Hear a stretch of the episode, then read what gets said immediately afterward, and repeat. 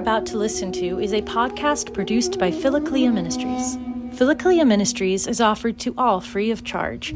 However, there are real and immediate needs associated with it. If you are a regular listener or enjoy any of the content produced by Philokalia Ministries, we humbly ask that you consider becoming a contributor. You can learn more about our funding needs at www.philokaliaministries.org. Please note that Philokalia Ministries is not a 401c3 nonprofit organization and that contributions are not tax deductible. Supporting Philokalia Ministries is just like supporting your other favorite podcasters and content creators, and all proceeds pay the production bills, make it possible for us to pay our content manager, and provide a living stipend for Father David. God bless you and enjoy the podcast.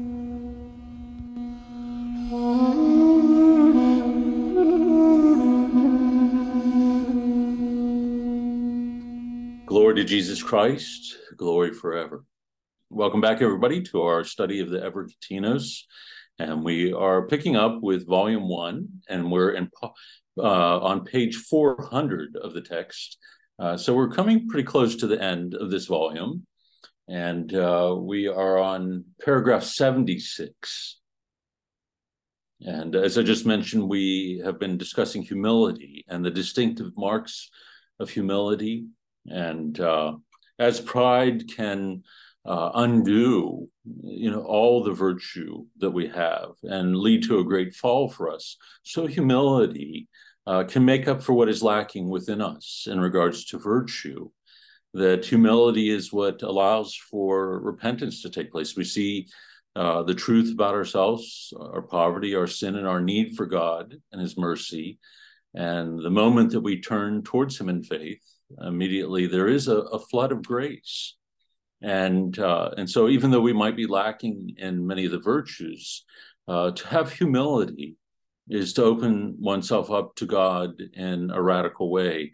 And in in this we mod, we uh, uh imitate Christ uh, most fully as he offers himself upon the cross. And so those who are humble become, as it were, confessors of the faith, that they bear witness uh, in their very actions uh, without having to say a word uh, to the, the humility of our Lord and to his uh, self emptying love of the cross.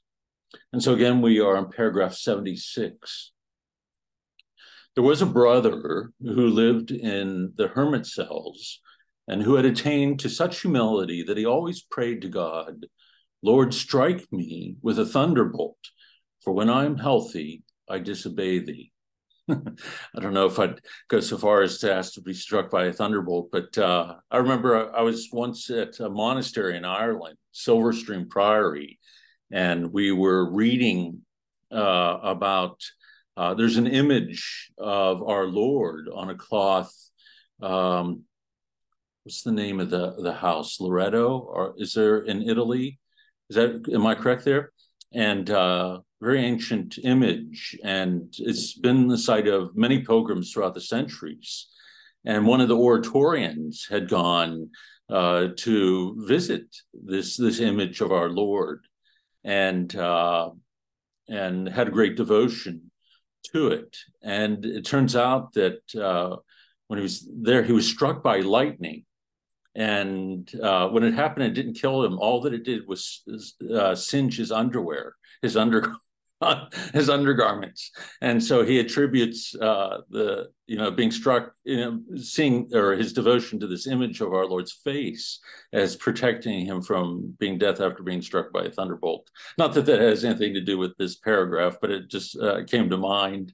Uh, it seemed humorous. Of all things, uh, you know, an oratorian getting struck by lightning and having his underwear burned. You know, that's this great story. And it was sort of funny. You know, I'm here. I'm in this Benedictine monastery, and I'm excited that this story of an oratorian comes up. And the one story is, you know, one getting struck by lightning. But I think what this monk is saying is that it, it is often when we know the, the weakness and the poverty of sickness that we often will depend most upon God, that uh, physical illness of one sort or another often makes it very clear to us our need for His grace, as well as the brevity of our, our life. and uh, our very suffering itself can become a form of prayer. Uh, we've talked a lot in some of the groups about the involvement of the full self in prayer and how this we see the saints making these prostrations. And remember in the last group we talked about Saint Nectarius. Every time he was saying the Jesus prayer, making a full prostration, and uh, and so we you know part of our desire is to become prayer. And uh, and there's something about illness itself where we experience in our very being that poverty. We're humbled in body that it is almost like making those prostrations. We are humbled before god and we cry out to him for his grace and strength. And uh, all illusion at that point uh, will fade away. And the things that we cling to so often for identity, uh, for uh, self esteem, uh, no longer console or satisfy us. The one thing that does is the love of God.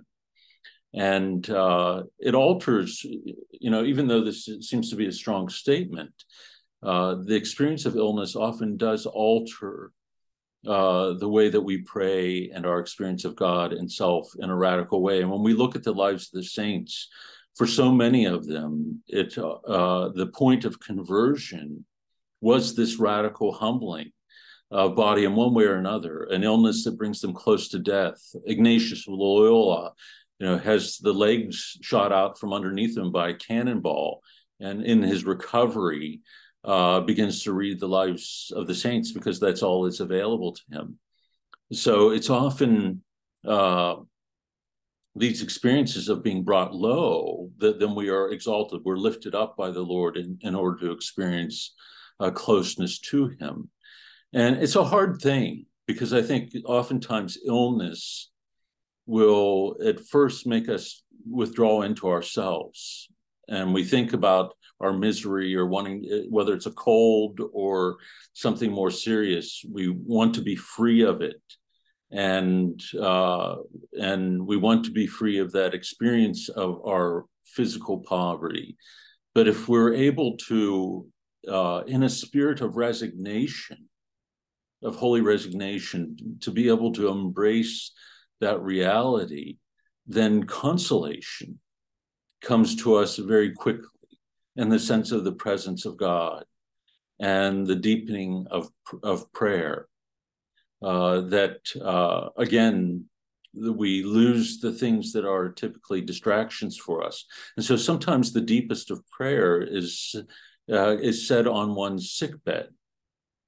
Uh, I think uh, the modern times we have gotten used to um, distracting ourselves because of the availability of things like computers and cell phones that we will, you know, zone out by watching one thing after another.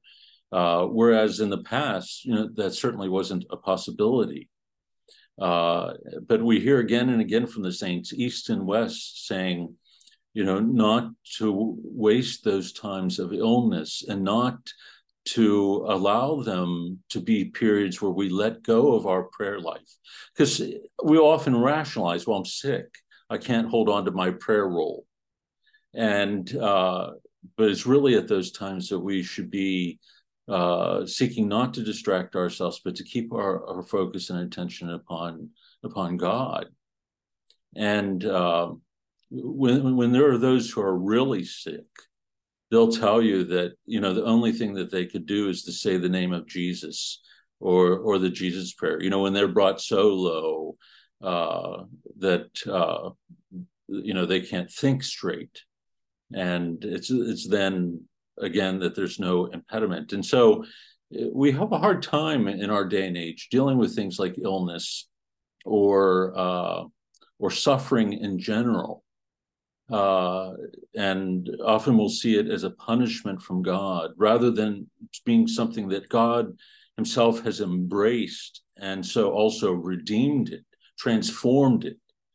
He didn't free free us from it, but He alters it in His own embrace of it. And now, every time we experience illness or sickness, uh, again, it's never in isolation that Christ is always there present for us uh, because he's assumed everything uh, of our humanity.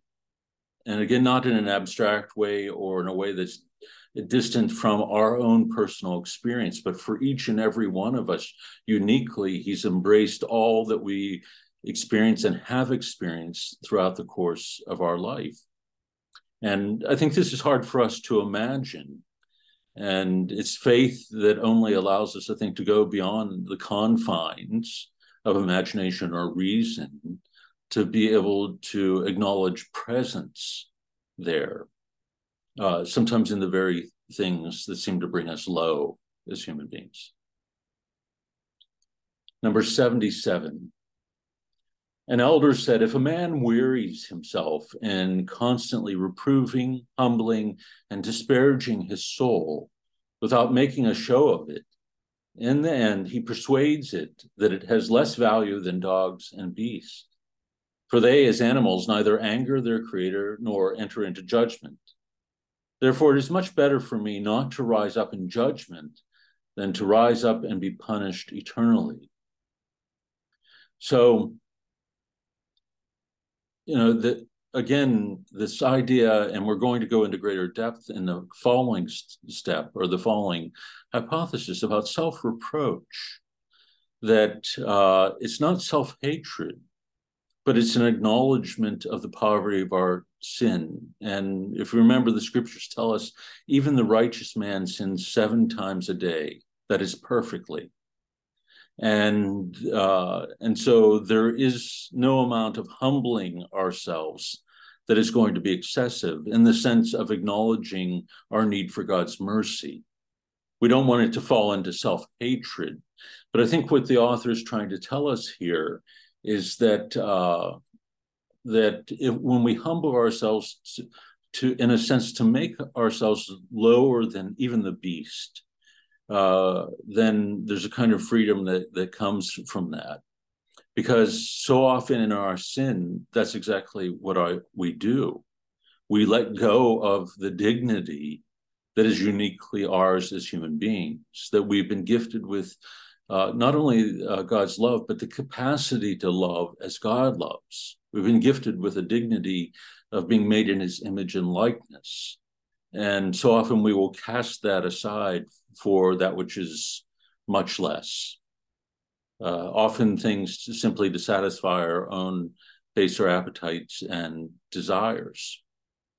And so we want to read these statements in, in light of this that the, the self reproach, again, is to sensitize our conscience that often becomes dulled uh, because we immerse ourselves in the things of the world and immerse ourselves in it so deeply. The conscience, if you remember, is uh, that which is given to us that re- rebukes us when we've turned away from the will of God. It means to know with God. And uh, when it becomes dulled, when we are not forming it through a life of prayer, the study of scriptures, uh, through fasting, and through the other ascetic disciplines, uh, then it becomes so dulled that it no longer guides us back to where we we need to be. And so sometimes it does take this kind of consistency and constancy and humbling ourselves and self-reproach that uh, again sensitizes it. And I think even the the prayer, the Jesus prayer, does this in uh, an ever so gentle way. You know, we're calling out for God's mercy uh, but then acknowledging that we are sinner. Lord Jesus Christ, Son of God, have mercy on me, a sinner. And it, when it becomes every breath, there is this movement of the mind and the heart toward God. And uh, and so I think in the end, this is how we really want to, to read this. Number 78. A monk visited an elder and asked him, how are you doing, father? Badly, answered the elder. Why so, Abba? asked the brother again.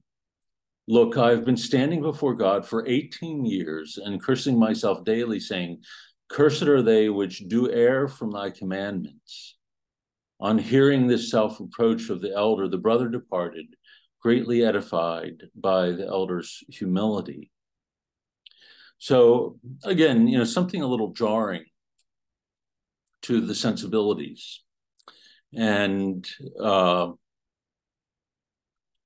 and I'm grateful for it. I know that it sounds sort of odd to say, but I think when we read the Gospels, uh, we have become so familiar with them that they often aren't jarring to us when they should be. Uh, I've been reading this book recently called The Secret Seminary. And you know how I often talk about that if I were to run seminaries, I would raze them to the ground and start over again. Well, I found a book that actually articulates that. And it's talking about forming the uh, you know what what is the the theologian formed uh, in the mindset of the desert of the desert fathers and uh, and one of the stories is of uh, this hermit who's teaching them who uh, reads to them in this very prayerful way the beatitudes and you know basically at the end of it you know, it seems very prayerful as he reads it. And then he laughs before them and says, you know, how how ridiculous it is, utter nonsense. You know, the poor aren't happy. The poor aren't, you know, in the eyes of the world, blessed. And uh, and yet we can often read through the Beatitudes and treat it as if it's like the Magna Carta of Christianity and uh, and as if it's something poetic. You know, often uh, uh, as a Latin Rite priest, it was one of the selections that uh, couples could choose for their wedding uh, mass. And not a bad selection, but most often they chose it because so many of the translations didn't use the word blessed, but used the word happy. And so I, I, got the feeling over the course of 25 years, 30 years of doing weddings that so often this particular gospel was being chosen not because of the spirituality of the Beatitudes, what it, you know, and how it is to be reflected within the married life, but rather because it seemed to capture their feelings on this given day, happiness. But Christ isn't talking about worldly happiness. He's talking about blessedness and the particular blessedness of, of the kingdom, of a participation in a godly love and a godly humility. And so when we have readings like this, where you know a monk is after accusing himself for 18 years still sees something of the vestiges of pride within himself that he could do this even for such a long period of time. And yet, so easily does the mind and the heart snap back to clinging to ego and self esteem and wanting to be treated a certain way within this world. And the Desert Fathers don't allow us any more than the gospel uh, the leeway to do that. They present us with the gospel in an unvarnished fashion uh, and uh, not wanting us uh, to have, you know, this false sense or romantic sense of poverty or poverty of spirit. You know, a person who has true poverty, you know, we often will have our escapes out of it, you know, backup plans. You know, the person who's truly poor in this world typically has no escape from it uh, if we think about the mass of individuals who know true and deep poverty. And these are the ones that Christ is calling blessed, you know, because they, you know, there is nothing there, again, that they are clinging to or the illusion uh, of, of, of wealth in some way that is to be found outside of God. Now, that doesn't mean that every poor person necessarily sees this or acknowledges this or is humble in the way that the Lord was, but uh, there's less of a temptation there to to cling to ego and self-esteem uh, than we often have within the world. And so, if these jar us and jar our sensibilities, I think so be it. You know, let, let us think about it a little while and let us pray on it uh, and stay immersed in it because uh, it's not, you know, just in great ways that we turn away from this, but in subtle ways on a day to day basis that we will hold on to something that we feel belongs to us. And, uh, you know, monks in the desert could fight probably over, you know, a needle uh, just as fiercely as we fight over things in the world that seems to be seem to be of greater value. And they saw it. Uh, they saw it with a radical clarity. Number 79. An elder said, If you stay in your cell and practice stillness, do not entertain the thought that you are doing something important, but rather regard yourself as a dog that has been chased out of a village because it bites and assaults people. And uh, this is an interesting thought because it again it it reveals to us how the monks saw themselves. We have a tendency in our day to see religious as those who are already holy individuals. You know, those who tr- choose the religious path to be a nun, to be a priest, to be a monk. And, uh, you know, they aren't entering upon the monastic path because they see themselves as good and holy. It's just the opposite.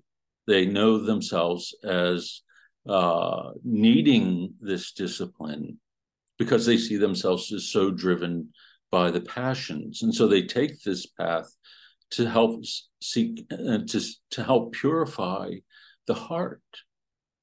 And you know i think we do the wrong kind of thing. And this is uh, you know one of the things i've often thought about seminary and how i hear people talk about seminarians and young priests and it was true for me as well you know it's the emphasis on talents and ability, even looks, for goodness sake, you know, which makes no sense whatsoever.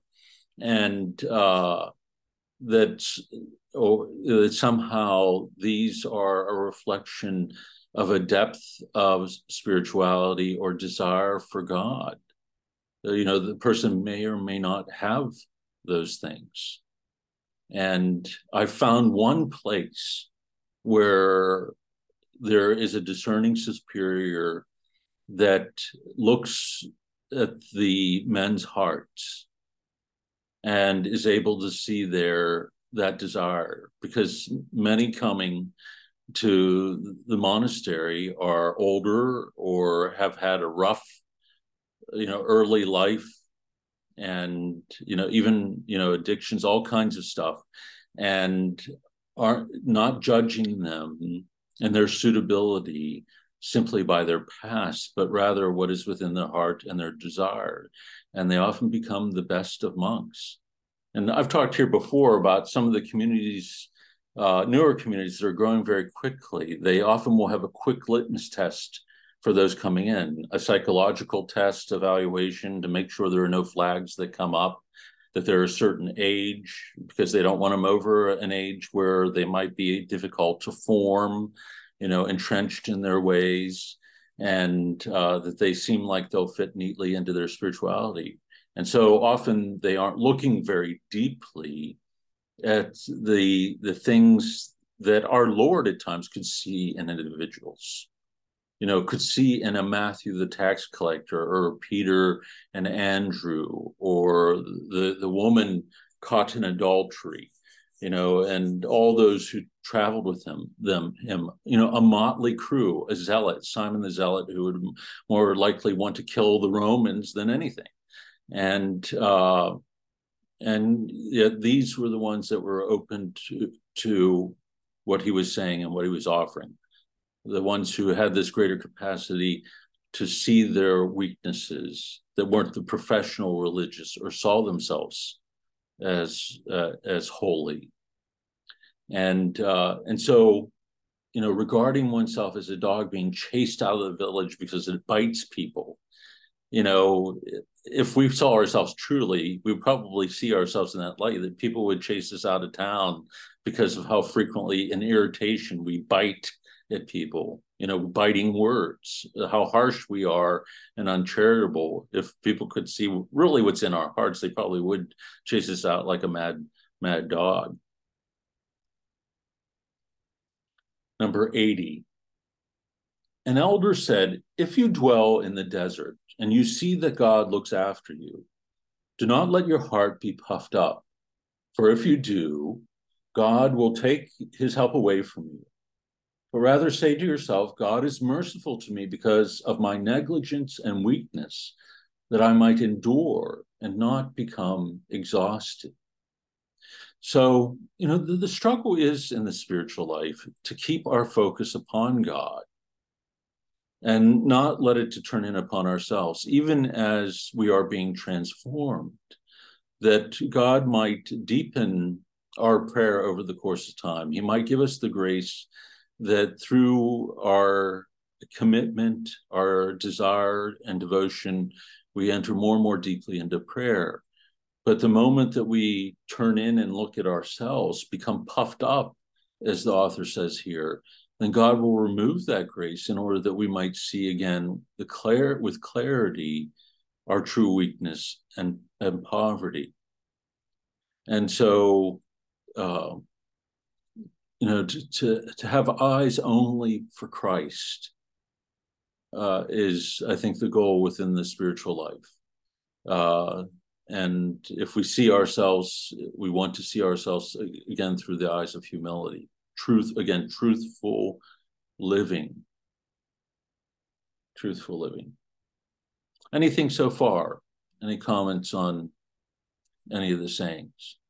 Pretty rough ones tonight okay sharon writes i hope everyone knows about the orthodox christian prison ministry poor or wayward folks that end up imprisoned could benefit so much from the work these folks do.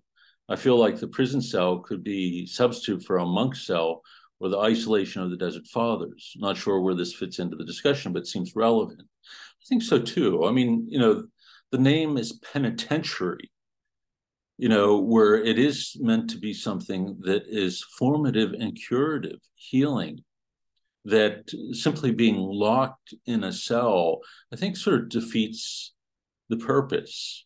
And especially when there is no like order to the life there. And I think, you know, people can just become more and more hardened because of the abuse that they experience or simply living in the painful isolation. Uh, you would think what fruit, and I think they see it in other ways when men are educated in prison often this can be transformative and often they will undergo a kind of conversion as well. But think if they were nourished upon this material that we've looked at over the course of the years how transformative that would be because sharon's right. I mean i think certainly the prison cell you know and the poverty of spirit that one would experience there could also be the place where one would undergo extraordinary conversion. Uh, I've seen a few articles recently where iconographers will go into prison prisons and teach iconography to, to prisoners as well, and ha- and how that has turned out to be a kind of s- spiritual renewal uh, for individuals as well, because it's drawing them in not just to painting, but into the very spirituality of iconography itself. And uh, and so you know i think when people talk about the reform of the prison system you wonder what they're talking about because uh, you know it never seems to happen. And uh, uh nor does it seem to be something that uh, leads to a kind of healing where a person does not come you know back there after a very short period of time. Think of moses the black. You know, it was his encounters with the monk monks that transformed his life, and he was a murderer and and worse, you know, and uh, so St. Thomas More uh, chose to see his cell in the tower as such, I believe, right. And to so so to see you know the isolation that one would experience you know as as something that draws them to christ number 81 an elder said if you hear of the wondrous lives of the holy fathers and feel warmth in your heart and if you wish to emulate them you should undertake this by invoking the name of the Lord, that he might strengthen you in the task that you have chosen. And if, with God's help, you successfully fulfill this goal of yours, be thankful to him who helped you. But if you cannot fulfill it, recognize your weakness until your dying day. Regard yourself as inept, poor, and impatient. You should always rebuke your soul for beginning something and not completing it and this way you can be saved. So emulate, and if you can't emulate, at least to, to acknowledge your own poverty and unwillingness uh, to to make the effort. And you know, we're reading this not to edify ourselves and not to fill our minds with the stories of the fathers, but to emulate them and uh, to imitate them in their prayer and vigils and the humbling of themselves. And you remember our uh, talking about the uh, Isaac the Syrian's ascetical homilies, how one of the monks would not allow himself to turn the page until he interiorized what it was that he read, until it became a part of him and and how he lived his life. And so it should be for us. We read slowly, but perhaps not slowly enough uh, in the sense of having it uh, really become a part of our life that we emulate. And uh, so maybe we're supposed to read them over and over again slowly until it does become uh, deeply ingrained. But th- this is the task for us. I mean, to take up the things that we are reading here and not to project it off, you know, to the monks living in the desert Again and again, they tell us this is not simply for monks, those in black robes. And we should be making efforts to fast, to keep vigils, to pray without ceasing, to control our anger and our other passions in our day to day life. Uh, let's see. Susan writes, I think that I've actually made myself sick from self reproach because of my past years. 30 years of extreme desolation has warped my perception of God's love for my soul. Self reproach can become a form of self torture. The Desert Fathers is the first time anything I've come across has given me courage. Right. You know, I think when we're reading the Desert Fathers, you know, we're reading it in the context of all that has come before and that will come after. We're, and this is why we read the entire corpus of their writings verbatim. And part of the reason for doing so is that there is this element of self reproach and a kind of constancy as a spiritual exercise. But it's seen within the context of God's unceasing love for us and the desire to raise us up to experience theosis, which is you know, this radical union and communion with the most holy Trinity. And uh, and doing it within a group, talking about this within a group too, I think does uh, allow us to uh, consume it in such a way that we're doing it that it won't make us sick. It's jarring, as I said, uh, and we're presented it with an un, in an unvarnished fashion, but not disconnected from the entirety of that reality of the incarnation and what that means for us as human, human beings, what it is to be a human being now, that God has embraced our humanity. And uh, you remember that little line from the movie uh, Into Great Silence. It was about the Carthusians. And throughout the, the documentary, they would quote, flash various quotes from the scriptures or from the saints.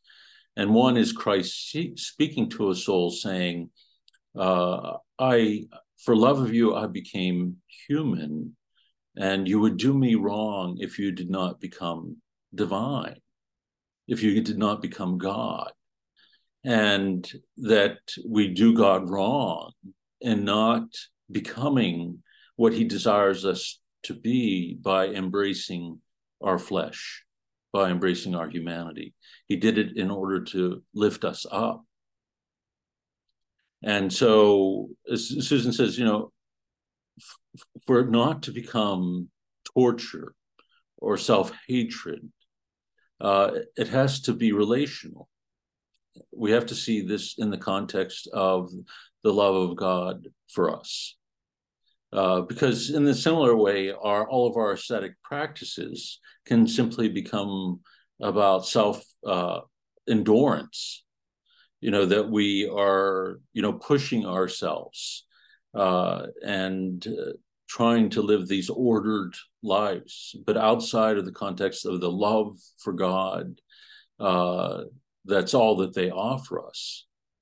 And so we do have to be very careful that as religious people, we're capable of delusion. Okay. Number 82. Oh, Lee writes, hear, read, mark, learn, and inwardly digest. Right. So your book should be marked up, little notes to self. Oh, if only we can internalize by inwardly digesting, by consuming the books, that would make things a little bit easier. Number 81. Oh, wait. Uh, is that right?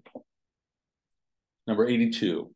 Abba Macarius once went from Scetis to the mountain of Nitria for the feast day of Abba-Pambo.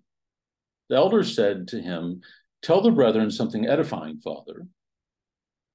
I have not yet become a monk, he replied but I've seen monks. On one occasion, I was sitting in my cell in Scetis, and I was bothered by thoughts of leaving, which told me, go away into the desert and take notice of what you see there. I remained fighting against this thought for five years, fearing lest it come from demons. But since the thought persisted, I went to the desert, and there I found a lake, and in the middle of it, an island. The wild animals of the desert came to the lake to drink. In the midst of the animals, I saw two naked men and was frightened because I thought that they were spirits. When they saw me frightened, they said to me, Do not be afraid. We too are men. Where are you from? I asked them. And how did you get to this desert? We are from the Cenobium, they answered, but we agreed to come out to this place where we have been for 40 years now. One of us is an Egyptian and the other is a Libyan. But tell us, how is the world? Does it have enough water, an abundant harvest? Yes, all is well, I replied to them. But tell me, I beg you, how do I become a monk? If one does not renounce all things in this world, he cannot be a monk, they replied to me. I am weak and I cannot do what you do, I said to them a second time. If you cannot do what we do, they replied to me again, then stay in your cell and weep for your sins. When winter comes, do you not tremble from the cold? I asked them. And do your bodies not burn up from the tropical heat? God has provided for us, they responded, that we should neither shiver nor in winter nor suffer from heat harm from the heat. This the elder concluded is why I said to you, I have not yet become a monk, but I've seen monks. Forgive me, brethren. So, an interesting story, um, you know, that, and, you know, it reflects a lot of what we've talked about, that he has this, he's asked for a word.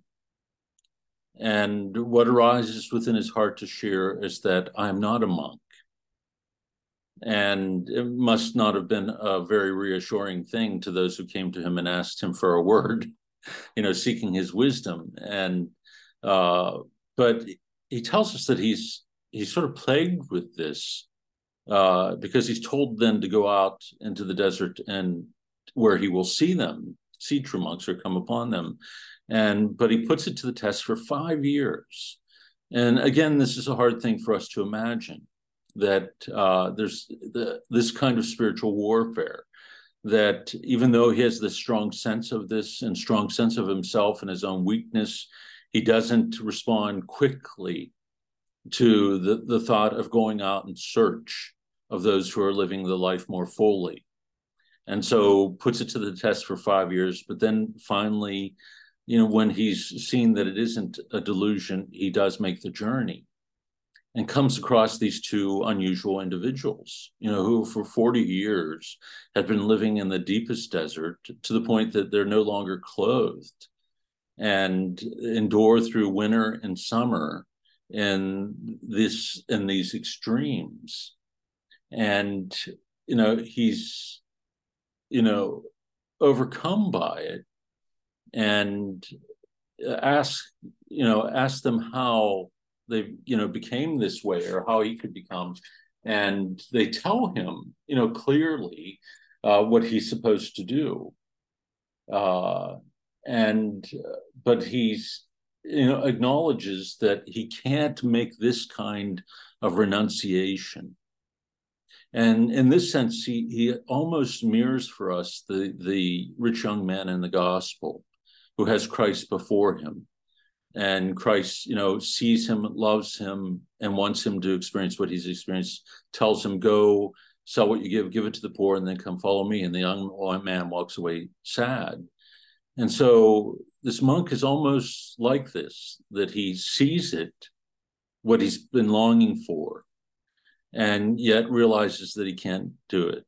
And so their counsel to him is then simply go then and remain in your cell and acknowledge the poverty of, of your sin, you know, which is fundamentally what they're telling him is to live in this radical humility acknowledge your poverty before God, humble yourself, and this is what will exalt you.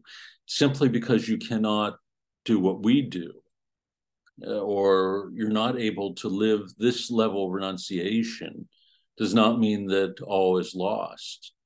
But in the face of that inability to at least humble yourself before God. And so, you know, when we read these uh, stories from the fathers or the, or any of the saints, there's a part of us that will often say, you know, I'm not I'm not capable of doing that. Uh, and so it becomes a rationalization for us not to try, you know, to be negligent about our spiritual life, or we see it as extreme, as impossible to to us, and uh, and yet are unwilling to humble our, ourselves in in the face of our weakness of will or our inability to make that level of renunciation in our life. And uh, but it's in the end it's lack of humility alone uh, that is problematic for us so he comes across the most ascetic individuals that one could imagine. Two men living for 40 days, I'm sorry, 40 years, unclothed in the heat and in the cold. And basically, what they're telling him is remain in your and be humble. And uh, and I think that's the more important message that comes to us as well. That more than the ascetic discipline, uh, is what's important is humility of heart. The ascetic discipline is to help foster that within us.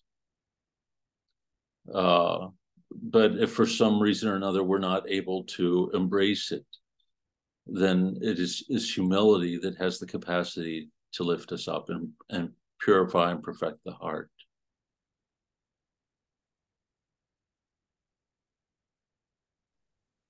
Is humility and ego are they are they polar opposites, Father? Would you say? Yeah, I would say so. I think that you know when you know studying psychology a lot too, you know over time, ego and the strengthening of the ego typically in our day and age is the goal of the therapeutic man, therapeutic woman.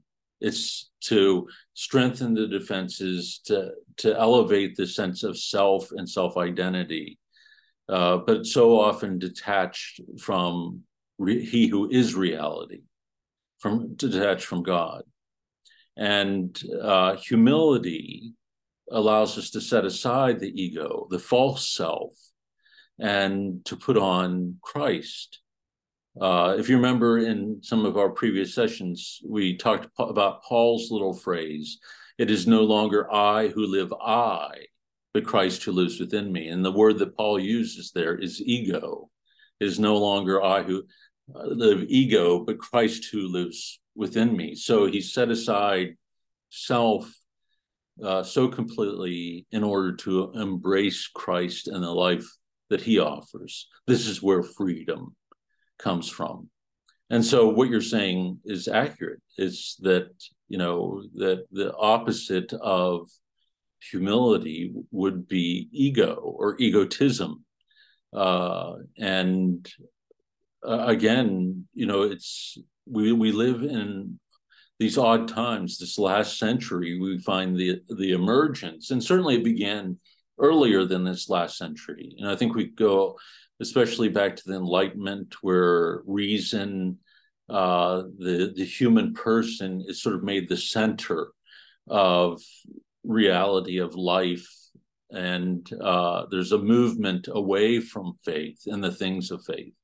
But then, you know, with uh, in with psychology so often what you find is this emergence of therapeutic man and therapeutic woman instead of spiritual man and spiritual woman.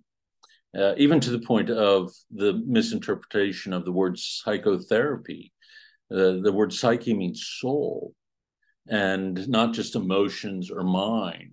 And but what we what we've done I think is we we work to lift men and women out of the depression and the darkness and the anxiety that comes from living in this fallen world, not by turning to God, who's the source of hope and strength, but trying to strengthen those defense mechanisms in order to be able to create some semblance of happiness for the self. So the defenses that are strong enough that allow a person to work or to love, to enter into relationships. Uh, but again, it's it's not something that is enduring, uh, nor what we are called to. As you know, we're called to sh- share in again an invincible hope and an, invincible love, you know, that which can't be taken away from us. And, uh, you know, you go to any monastery where the holiest of monks lived, you know, if you go out to the cemetery, you're not going to find one of them buried there that were, you know, where they were perfectly self, you know, well adjusted uh, men you know, that had their act pulled together, you know, that some of them were quirky, eccentric, had their you know problems. And but they were holy in the sense that they humbled themselves you know and set aside this ego to live this common life and a life focused upon god. And uh and this is you know what i think what we move away have moved away from. You know christianity was never meant to, to make our life in this world better or easier. You don't find that in the gospel. In fact, you find the opposite of it. And but what's promised to us is this experience of the living God. And not only the experience of the living God, but the living God dwelling within us. And in such a way that nothing and no one can take it away from us. Uh, uh, and uh, you know, and the world though keeps putting out this hope that we we can find that for ourselves, much like the temptation of Adam and Eve. you know, take of the fruit of the tree and eat, and your eyes will be open. And that's what's, you know, that same temptation is held out to us over and over again in different forms, you know, where we in our lives will seek to take hold of, you know, the path that we are taking or what we want or what we think will bring us happiness that takes us down a path that is contrary to our relationship with God. And we find ourselves in that same state as Adam and Eve. There's nothing new under the sun. So the saying, so this the saying goes. Just different forms of it.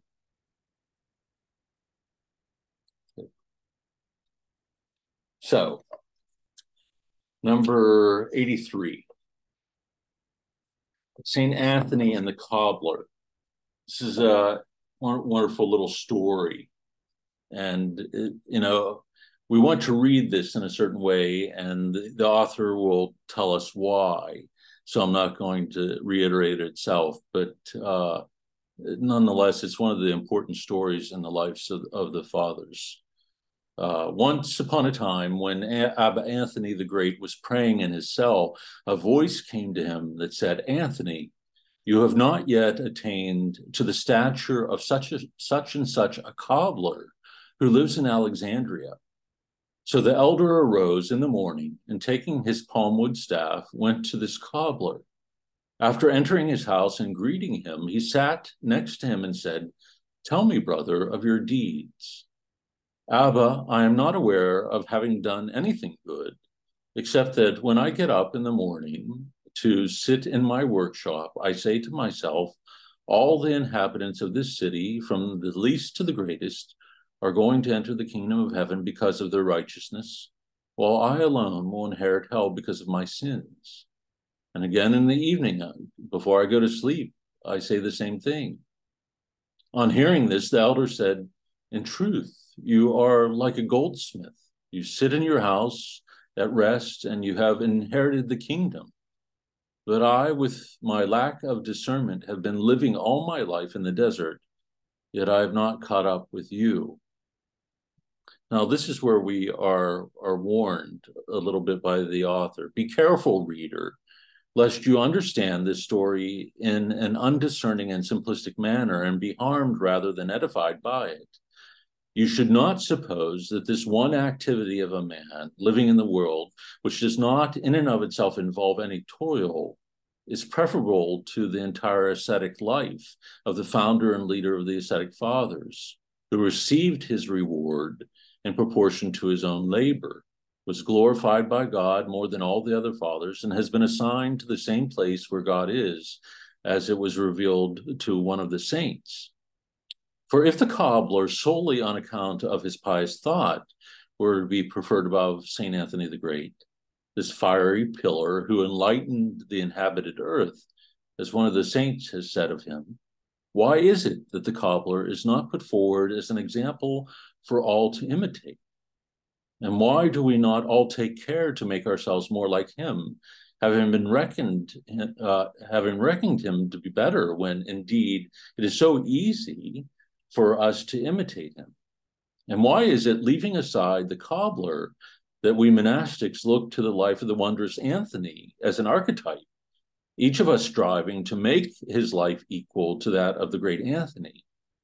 And this indeed, when it is so lab- laborious for us to attempt to liken ourselves to him, few succeeding completely in this endeavor.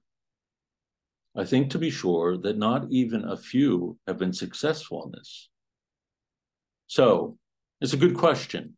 You know, if this cobbler in the city, by humbling himself with this one thought, morning and night, uh, reaches this height of perfection and humility, then why do we reverence Anthony the Great, who's told that, hey, there's one in the city who's reached a level of sanctity greater than you. Why, why not just imitate this guy?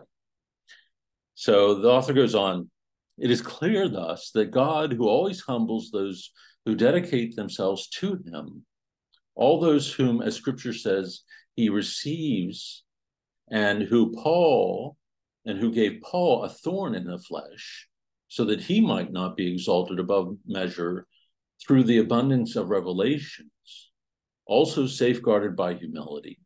St. Anthony the Great, who was filled with the spiritual attainments and gifts, when he sought to ascertain the measure of perfection that he had reached.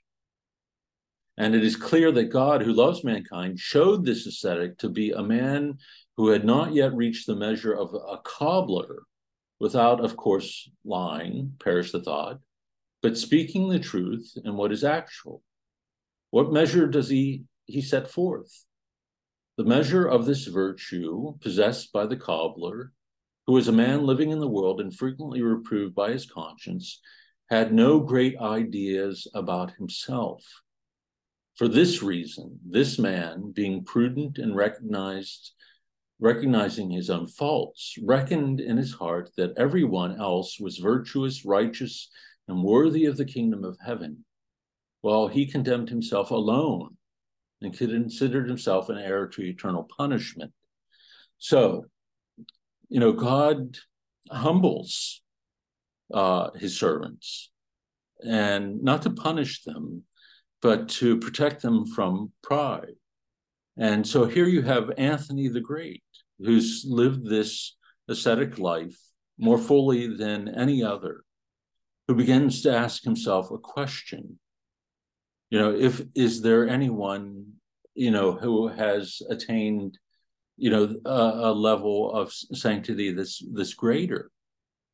And and so it reveals that there is yet remaining within Anthony, as great as he was, this vestige of ego. He wants to compare himself to an to others.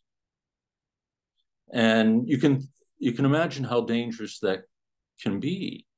That when we shift our focus to others and begin comparing ourselves to others, is where we find ourselves walking in the dark.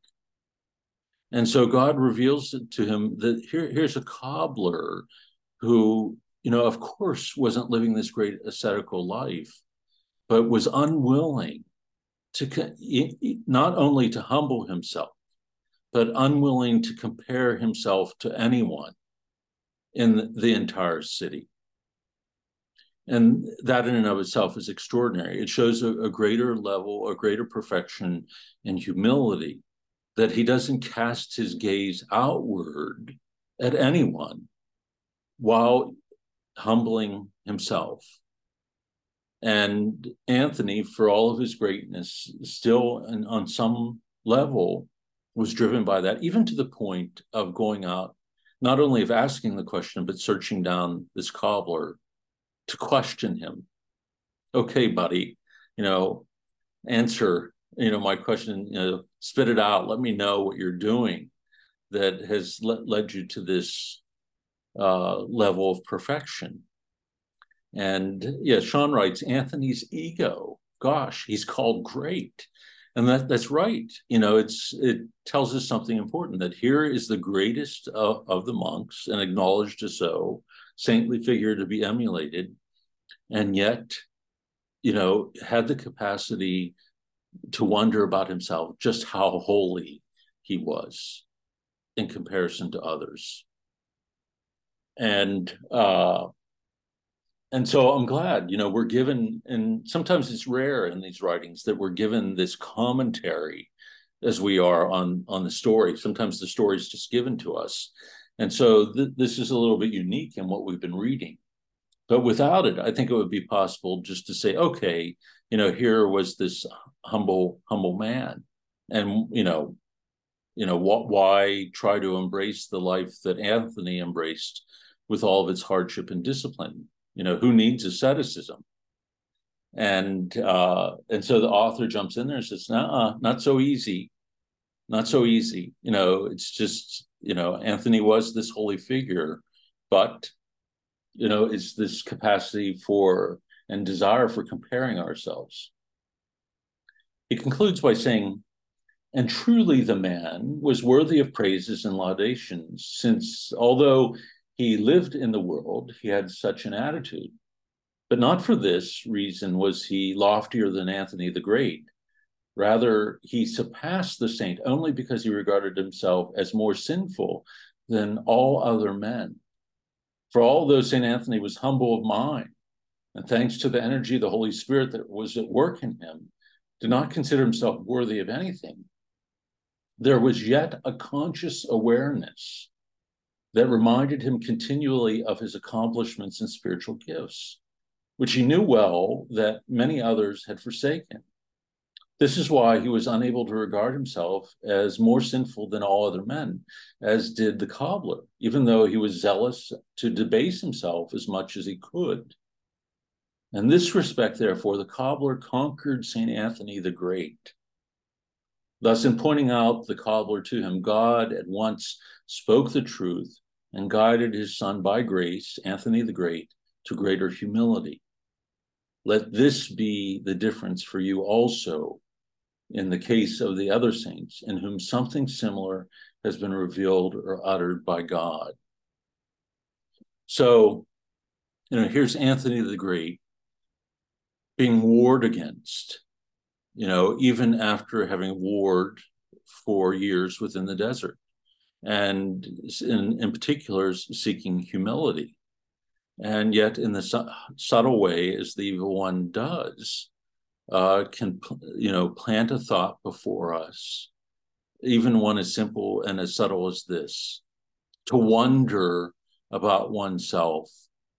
And at that moment, we turn away from God, you know, because we're we're glancing at ourselves rather than at God. When a person like is only looking at God and sees the perfection of love, of humility, uh, of selflessness, then the only thought is, have mercy on me, a sinner.